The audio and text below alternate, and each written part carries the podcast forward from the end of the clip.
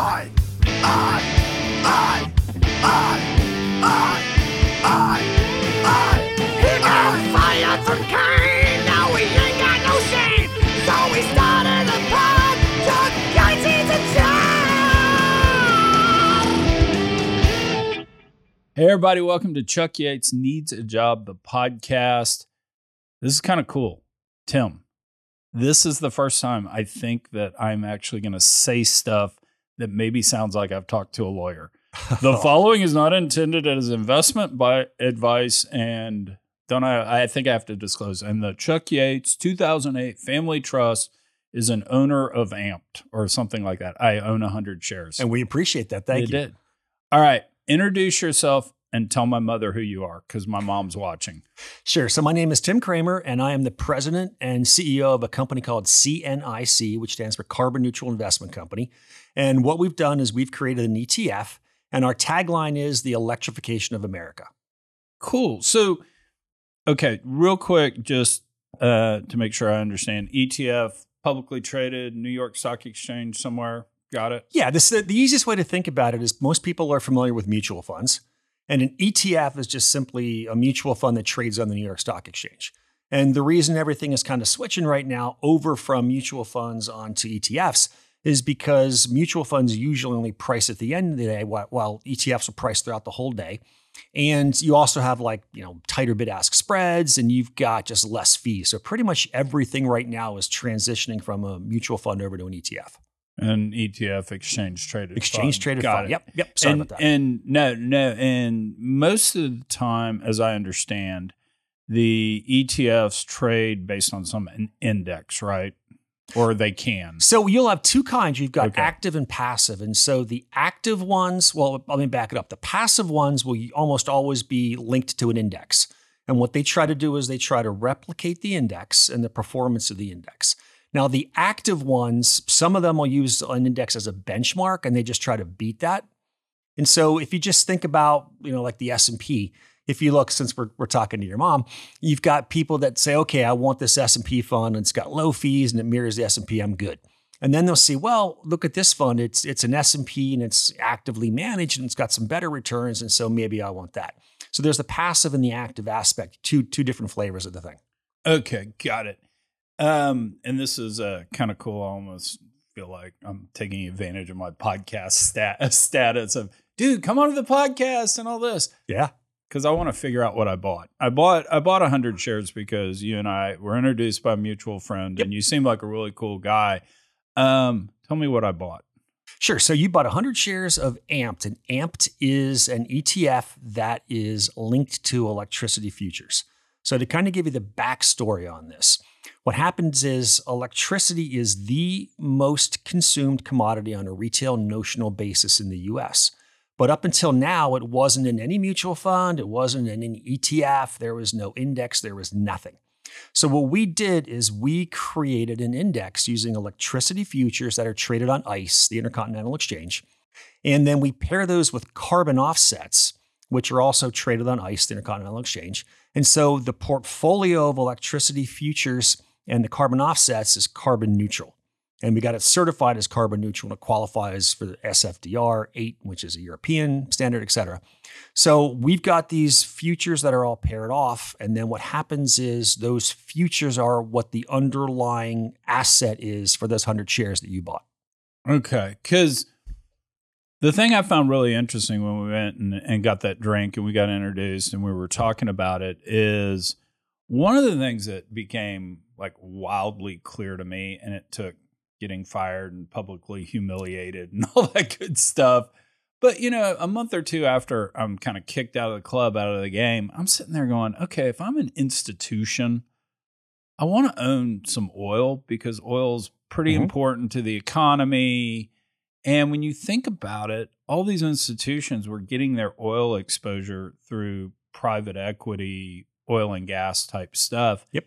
And then I would sit there and think about, okay, well, was I truly just delivering commodity exposure to these institutions? No, I was like leveraging these portfolio Oh, yeah. companies. I was drilling wells. I was doing all this sort of stuff.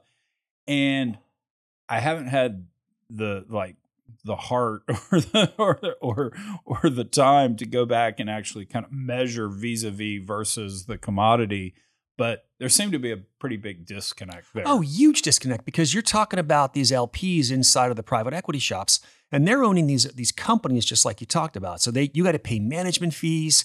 You've got accounting irregularities. You've got equipment. The equipment might break. There's all sorts of other things that take away from the direct commodity exposure. And heck, half these guys hedge. So you're thinking, wow, look at this. The, the price of crude oil doubled. I bet this, you know, private equity holding doubled. Oh no, we hedged. We're, we're flat. Yeah.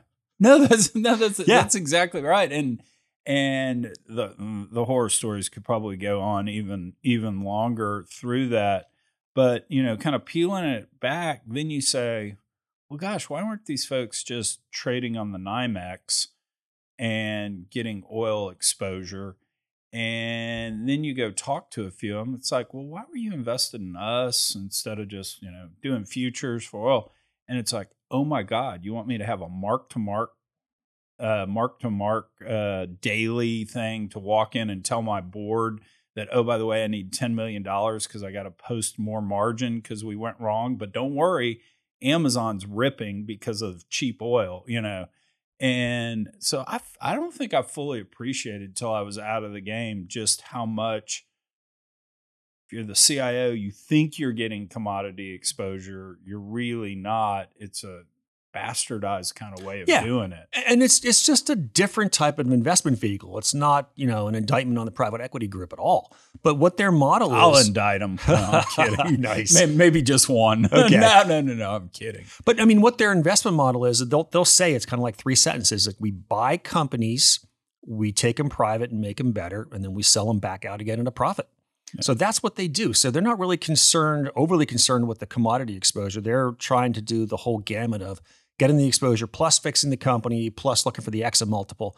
And so when they're doing that, it's a much much different profile than just getting the pure commodity exposure.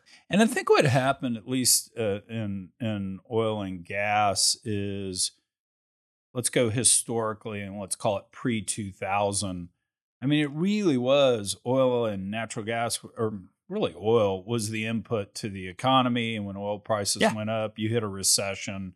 So it was almost Oh, your yeah. defensive measure of I need exposure to this commodity. Then, you know, the shale revolution came along and there was an alpha story there. Hey, we can drill mm-hmm. horizontally, fracking, we can create these outsized returns. Unfortunately, a lot of money went into that. And Right. As we all know, funds flow, the more money that goes in, Yeah. returns usually get re- reduced.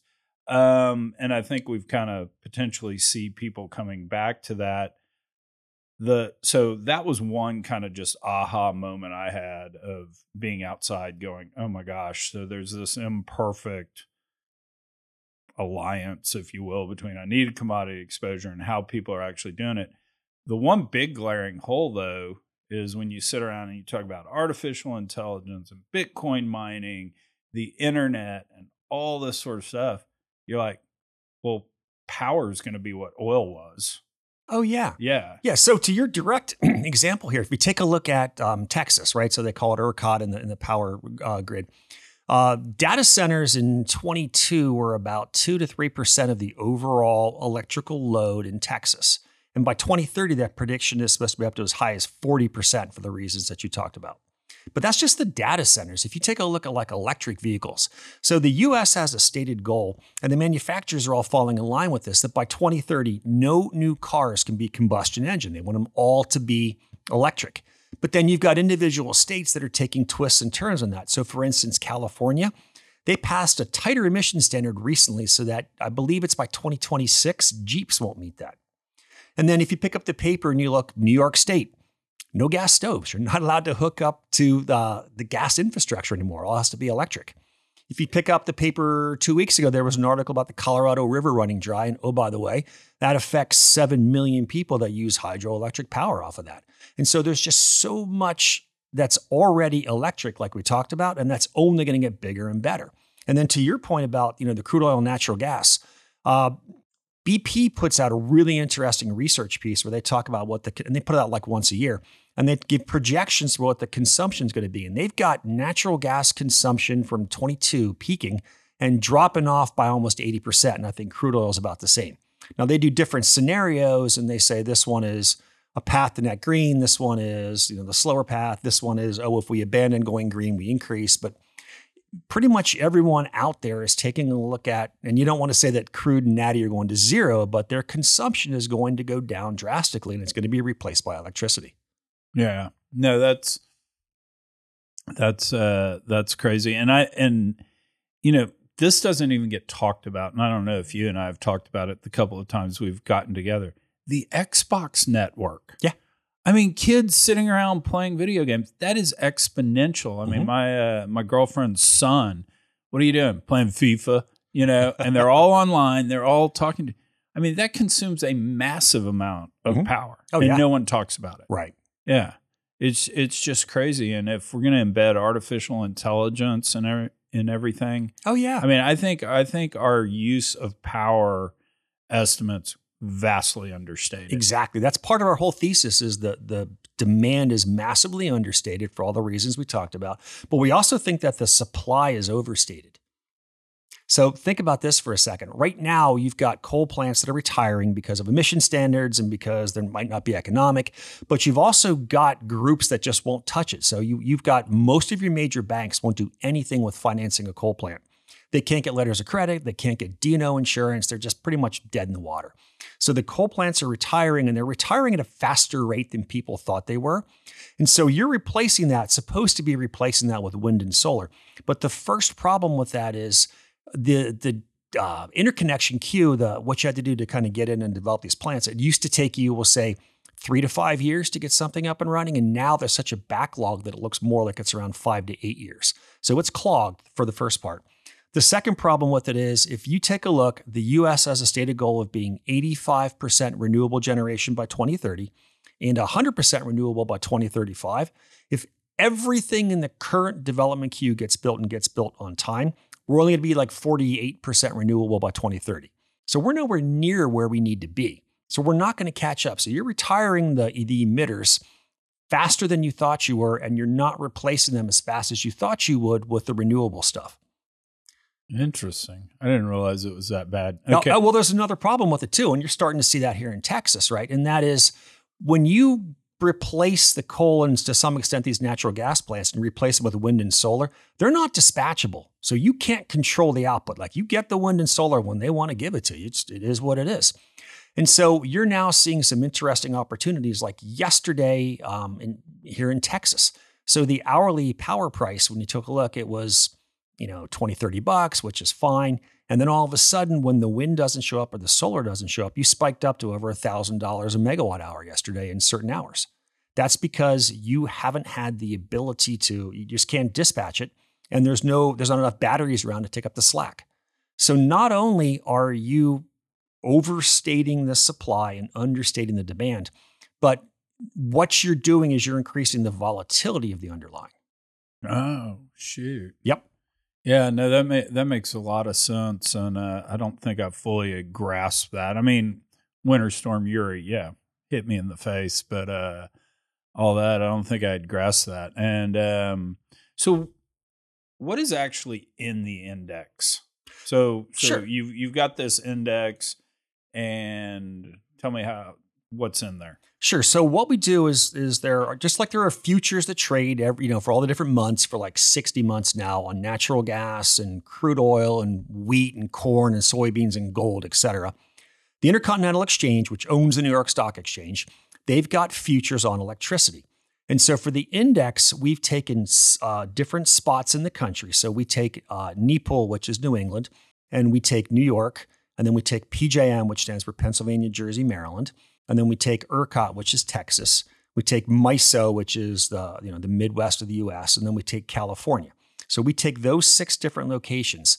And once a year, what we do is we take what the average annual consumption of electricity is, and then we pro rata assign weights to those different hubs. And then we take EPA data, publicly available data, and it tells you what the carbon footprint is for each one of those locations. And then we buy the correct amount of carbon offsets and put it together so that the whole thing is carbon neutral. Now, what we did is we created this index and then we literally gave it to ICE. So ICE is the index administrator. And that's because if you got, you know, Chuck and Tim's power index, nobody seems to care. But if you have ICE on as the power index administrator and the calculation agent, that ends a certain amount of credibility to what you're doing. Gotcha. Gotcha. So so okay, so those are the points Mhm. and how long's the contracts? Right. Good question. Under, so under the Sure. So we talked about the the volatility of this stuff, and so what happens is when you do a normal commodity index, we can you know almost like True Tracker, but not quite. Um, normal commodity indexes they'll buy the prompt month, and then as that prompt futures month starts to like roll off or expire, they'll roll that to the next month.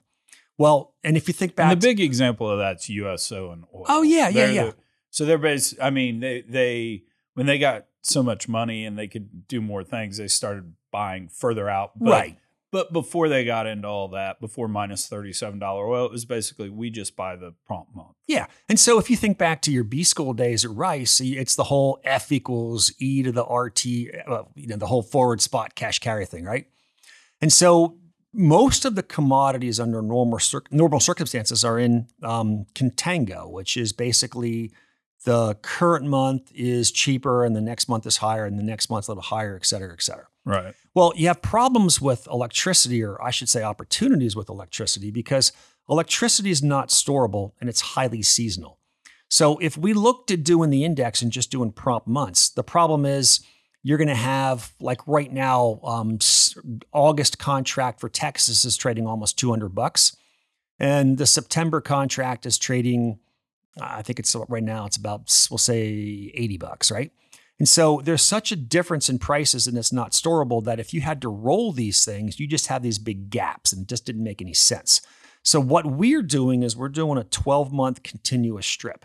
So as August of 23 rolls off the board, we take that and put and buy August 24 so that you really don't have to deal with the seasonality and it eliminates the volatility and it gives you a chance to play the backwardation of the curve because most of the power curves are backwardated. So what happens is you know, you've got a disconnect, what we say is between the financial markets and the fundamental markets. So financially, you have the private equity guys like we talked about, and they're trying to build all this wind and solar that we talked about. And in order to do that and in order to get their returns, they have to put leverage on it. Not a problem. Leverage gives you returns. The banks that let you leverage this, they say, okay, well, if I'm going to lend you money, I want to make sure you can pay me back. So I want you to hedge. And so there's artificial pressure on the back end of the curve here because these guys are selling just so they can get these deals done. And so what happens is the banks will say, okay, this is fair market value, but I need to discount that for the volume, and I got to discount that for my cost of capital, and I got to discount that for a credit charge, and I want to make a profit. So the prices at which these guys are transacting, they backwardate the curves. So by doing this 12-month strip, where you know most people with the commodity index have what's called negative roll yield, where they lose a little bit of money as they got to roll. We've got positive roll yield because almost every one of the different spots that we talk about in the index is in backwardation. Yeah, that's that's the one thing I learned when I messed around with the commodity uh, ETFs is if you're buying at 50 and you're just doing prompt month and the next one is 53, well, Yeah. they they realize 50 and then they buy at 53, Yeah. so the ETF is flat. Yep. Even though you're like, no, price went from 50 to 53. I should be up, you know, 6%. And that's that's the the negative. Is so two questions on this. This is interesting. Uh so I understand why producers of electricity because of why you laid out. They've got leverage, they've got insurance, they've got private equity guys that are scared to death. I get why they want to why they want to hedge. Who's on the other side of that trade? I mean, is a and, and we'll just use Google because they're big and they use lots of power.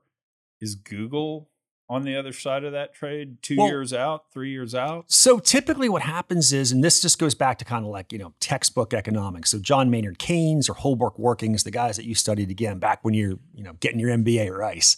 And they talk about the term structure of these curves. And it's basically the producers are the ones that take action. Okay. So they're the ones that have to sell because they have to build the assets that produce the commodities.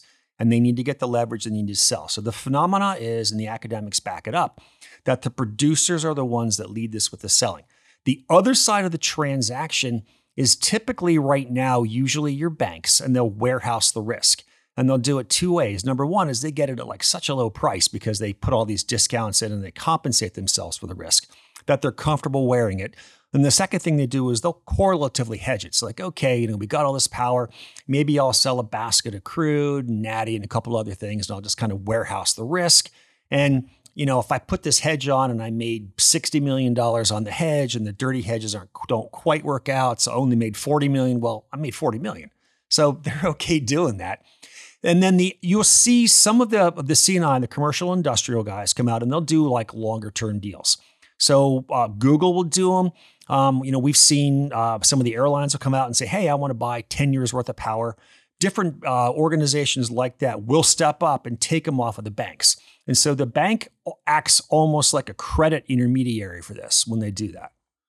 And my sense is, and I'll make this up because I know nothing about it, is that's happening way more today than it was three years ago, way more three years ago than it was six years ago and on. Is this, Yeah. This this feels more way more recent. I right, mean, right, yeah. So you didn't really have the power market start to trade um, actively until we'll say late '90s, early 2000. Okay. And then, you know, it took a while for people to kind of get their heads around it because if I say a barrel of crude oil, you kind of know what that looks like. But if I say 500 megawatt hours of electricity, you're going to start Googling that and see what that is. So people had to get, you know, kind of an education process about it. And then once they got that and they saw what, you know, how that impacted their, what their economics were, then they started to pay attention to it a little bit more. Gotcha. Gotcha. Okay. So don't have a lot of people necessarily on the other side of the trade, but it it's growing. Right. I always hate to get too far away from fundamentals. I Mhm. mean, you know, at the end of the day, I get that things spike and their runs and their bubbles and all that sort of stuff. But at the end of the day, I, I truly think something has to come back to rational economics. If I'm thinking through your index and you're using kind of year contracts that roll, um, it's a way to grossly simplify it. The longer term contract, the fundamental person is saying, how much power will we need? How much supply do we need? Uh, power is going to be 75. And then the front month is, it gets to the points we've been talking about. How much supply do we have? Yeah. And it's driven by weather today like never before because it's wind, it's Yeah. is it sunny? And you kind of have that that stuff going on more near term and longer term if if my fundamental view of the world's right is that the way to think Yeah. about it Well, it's it's pretty accurate. So what we say is this: there's a disconnect on the longer dated financial markets and the shorter dated fundamental markets. So the longer dated markets that you're describing, that's where the producers are selling and the banks are, you know, getting their putting in their correct margin and, and uh, safety margins, et cetera. And so that doesn't really reflect the fundamentals. That just reflects where you can get a transaction done. So that reflects the financials. But then at a certain point in time, as you get closer to where the actual electrons need to flow into your house, that's where the fundamentals take over. So it's what's the weather? What are the other unit outages? What are the su- supply constraints? What's like the marginal molecule right now? So we think that there's an arbitrage that exists right now on the longer dated financials versus the shorter dated fundamentals. So you, you got it pretty much right. Okay, because that that's where I was going because I, I I do believe that I, I get your point that this you know producers have to do this. This is where you can get a trade done. Yeah.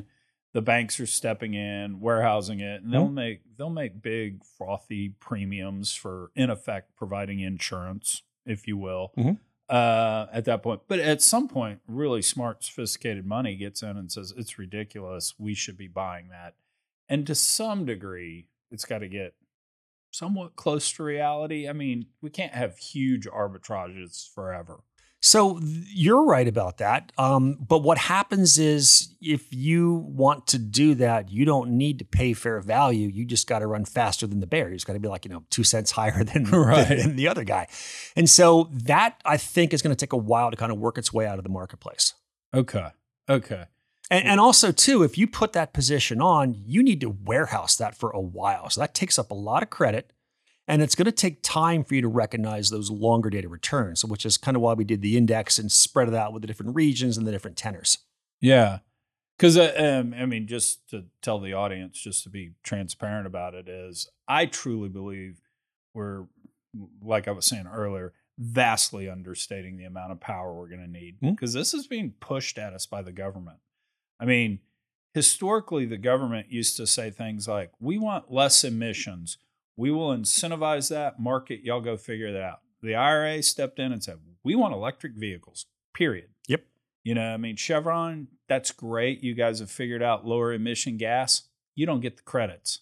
Only electric vehicles get the credits. And so I think there's a, a top down pressure by the government happening for more power than I think we fully appreciate. Oh yeah. So right now, I think we've spent about 15 billion of the IRA, and there's like another 700 billion to go. But the the silos and the the bureaucracy is such that I believe the government had to create its own tiger team inside of the government to get stuff done faster. So it, it fits exactly with what you're saying. As a quick aside, have I told you my tinfoil hat thing on electric vehicles? I truly believe this. And Okay. so I'm going to go ahead and say it. And you can roll your eyes. I mean, we're good enough friends now. You can roll your eyes and say you're stupid or whatever. I honestly don't, because, okay, if you go to Volvo's website, Mhm. they did a detailed study on an electric vehicle. What is the carbon footprint of that versus an internal combustion engine? The ICE, we know exactly what the internal combustion engine is. We've been making them for 125 years, and we've got that down.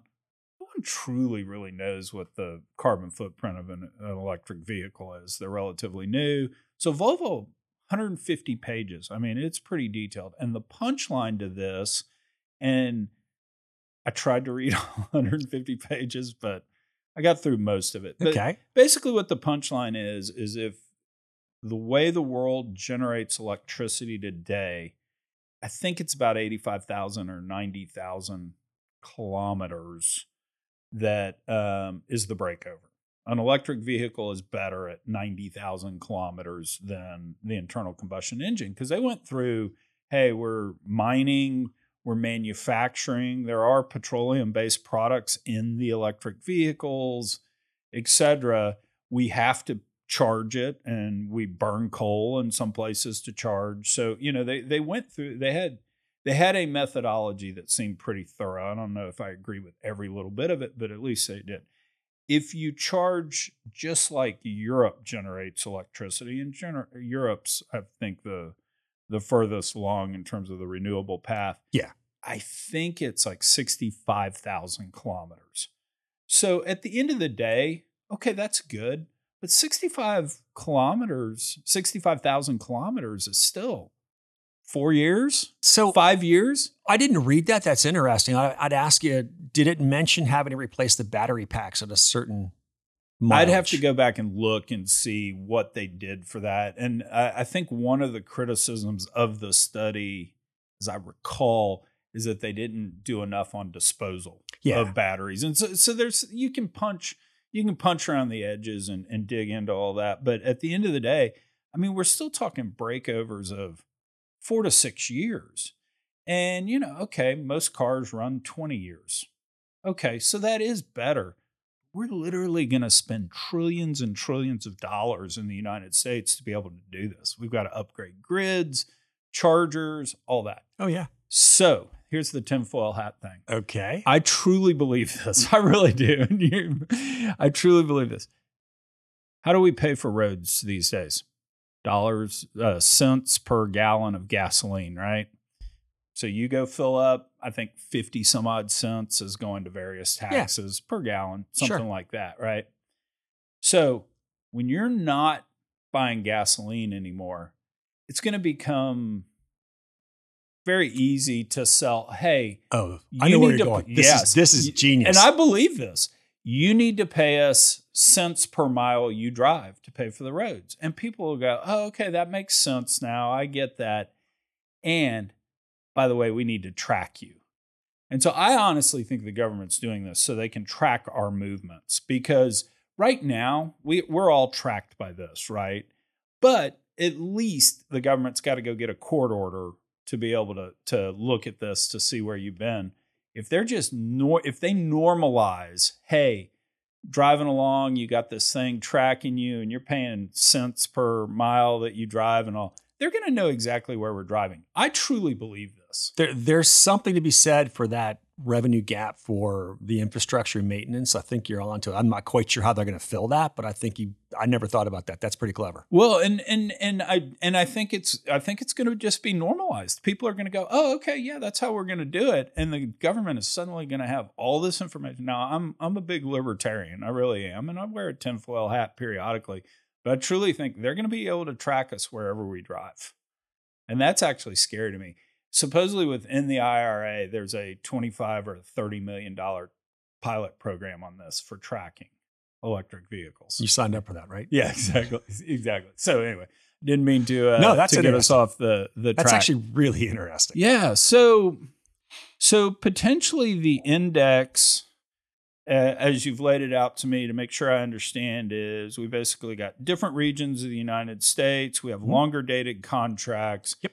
And so potentially, if I fundamentally wanted to make a bet that we're going to be undersupplied power in the future, the index in effect kind of tracks that Yeah. and is not so much tracking the day-to-day volatility. No. Here's what happened in the weather, et No, no. So before you get into what they call the spot market or the cash market, or like you know inside of the month, we get out of the contracts. The index rolls them before that contract comes up like that. So there's none of that volatility, and we spread it out over the diff- six different regions. So you're like you're really hot right now in Texas, and Texas is, is volatile.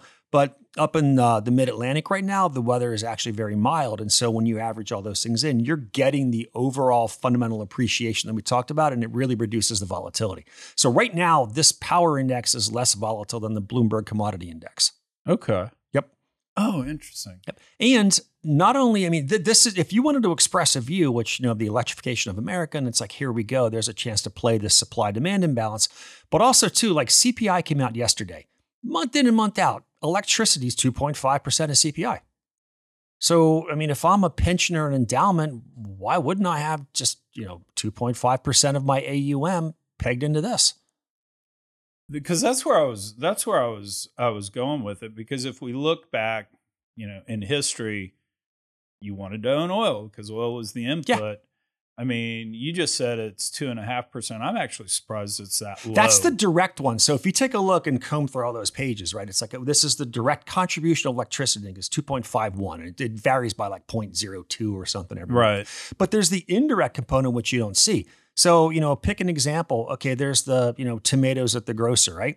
Well, that grocer has to use electricity and they miss those things. There's all sorts of other inputs where it's indirect that goes through there. So it's a lot higher than that direct 2.5, but the direct one we point to is 2.5.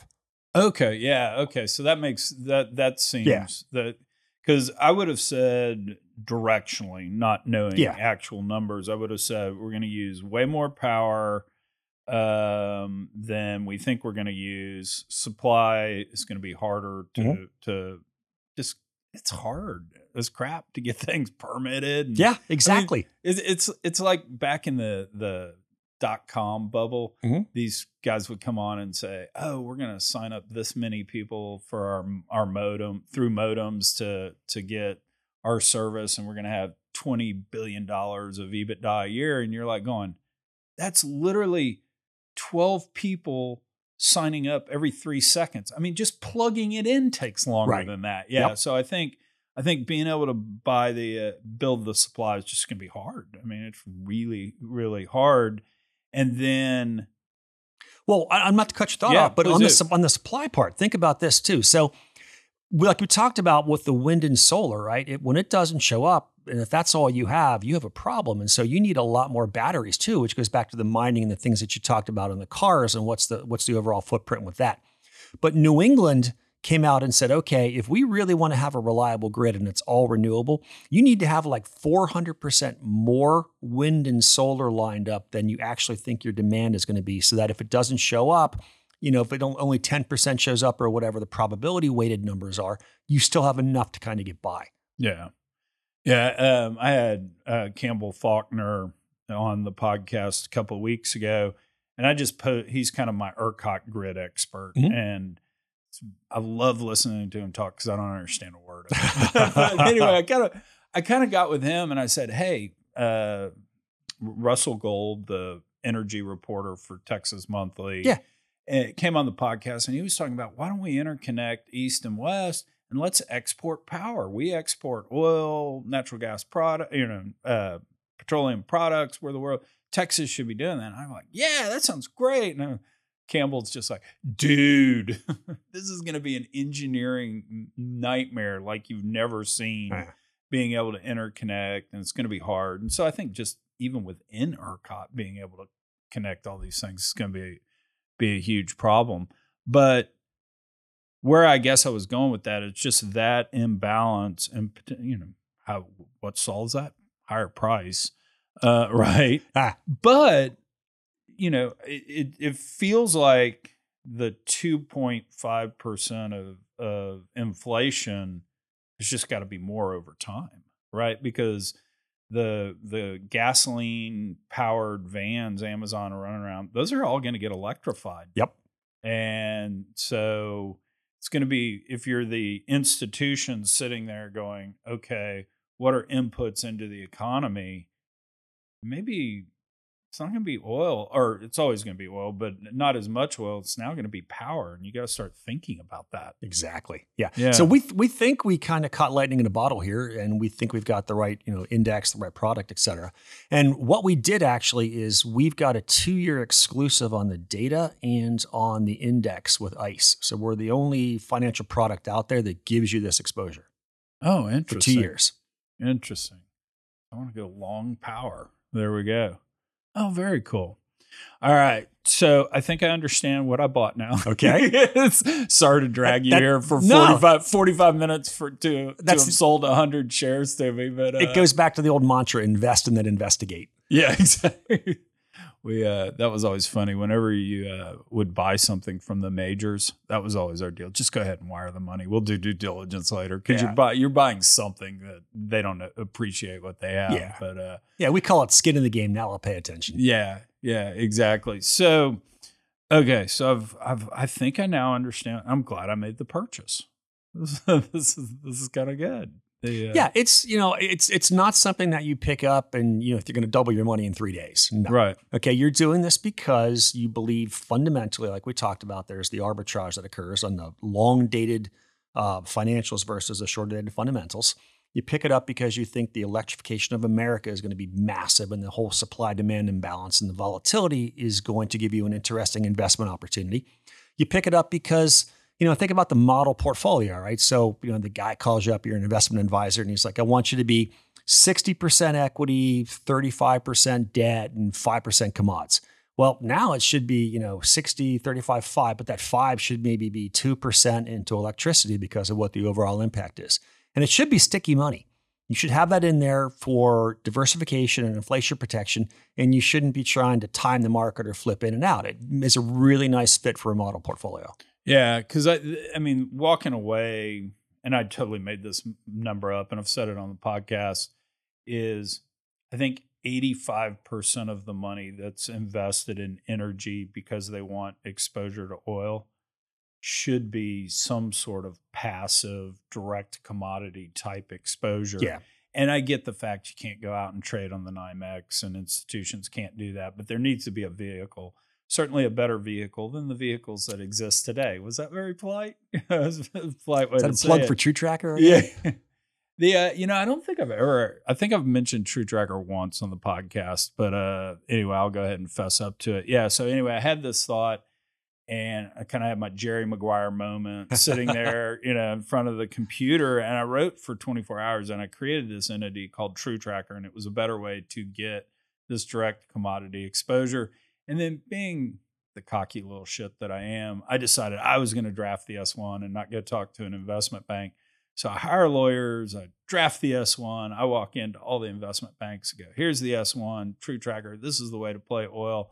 And uh, all the investment banks basically looked at me and said, You're talking about a flow through entity in the energy business, and oil is just at minus 27 and it's at thirty dollars right now, and for the last ten or fifteen years, the MLPs have burned the hell out of us.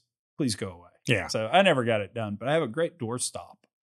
Uh, you know this this S one's pretty big. You know, I- it holds the door open. I can't imagine the the bandwidth you burned through trying to write your own S1. That's that's oh, I know. I don't want to say commendable, but it's impressive. I'll give a I'll give a uh, I'll give a plug to Latham Watkins. They were uh, they were the legal counsel and they did a really nice. That is the finest S one that uh, no one's ever seen because I guess a couple of people at the SEC saw it. But uh, anyway, yeah, no, but but no, the the whole things that came out of that, and that's why I appreciate you coming on and let me pick your brain about this because my audience is my LPs and Mhm. uh, former LPs and and the like, and just I've had discussions with them kind of post, uh, you know, post getting fired, and it's just like, hey, why don't y'all just have direct commodity exposure? And so having commodity exposure, having it more long dated as opposed to the, the short term vol, as well as just seeing a huge gap because power is emerging. I mean, it's just going to be bigger. Yeah. You know. Yep. Was was really cool. So it was it was really weird when uh, Doug, who in, introduced us, and Doug and I go to church together. Hey, come uh, come grab a beer with this guy. It was kind of funny when when uh, when we got together. So you were kind to come on the podcast and actually. I appreciate actually you having me on. Yeah, this I mean again, this is an, an interesting thing and that's why we created the product because we think that there is a need for it.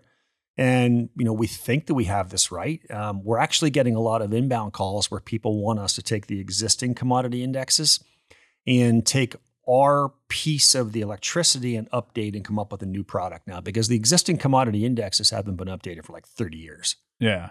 And so it's kind of difficult to say to somebody, hey, you should own this commodity index, you know, BCOM, GSCI, whatever. And oh, by the way, it doesn't hold the most important commodity in the US. Right. Exactly. And oh, by the way, it was made before we even had an iPhone. Yeah, Yeah. yeah, exactly, right? Yeah. So, and then we've also done some work on, you know, you talked about the portfolio theory, and we've done some work on efficient frontier analysis, et cetera. And because this has good returns over the long term, and because it's less volatile than the other commodity indexes, it gives you a better, you know, risk adjusted or a Sharpe ratio. So when you plot this into like an efficient frontier model, it'll peg you out to say uh, whatever, however much of this you let me buy, I want this. Oh, interesting. You know, I didn't, I mean, I'm falling down as my job of CIO of the Yates 2008 Family Trust. But uh I'm sitting here, I mean, it's not, what's it correlated to? I mean, is it, It's correlated to absolutely no debt, no equity, nothing. Right now, um, the only commodity it's correlated to is natural gas, and that correlation is going down over time as you decrease the use of gas for power generation. Oh, okay. Yep. No, that makes But sense. it's less volatile because we're doing 12 month strips. So you know, it's got, you know, the correlation right now is, I think we'll say upper 60s maybe to natural gas. Uh, and that's been going down over the past few years. And so we think that's going to fall off. And again, it's, it's, you give me enough time and some data and I can make it say whatever I want, right? But- right. right. But um, the correlation looks like if you extrapolate kind of what you're seeing now, it probably drops down and stabilizes at around, we'll say 35 or 40%. Gotcha. So what's the name of the index again? The index is called the ICE US Carbon Neutral Power Index. And so if you got a Bloomberg, the ticker is ICE uh, CNPIT for total return. And then the ETF is the CNIC, which is our company. So it's the CNIC ICE US Carbon Neutral Power ETF. Gotcha. Gotcha. And you do you have a website? Yeah, the website's www.cnicfunds.com. And what we do is we try to publish a white paper once a month that takes whatever, you know, the common questions are that we're getting and puts together a five pager to explain a different topic every month. And we keep it at five because that's about my attention span. And we've got, I think, six or seven of those up there right now. Put one out again. And then we try to do a podcast like yours once a month just to kind of, you know, get people comfortable with the idea of what they're looking at. And if you're on that website, there's a little tab up top. It's got AMPed AMPD, which is the ticker, and you click on that and it takes you to the, the prospectus. Cool. Tim, you were awesome to come on. I appreciate you having me. This was fun, Chuck. Absolutely.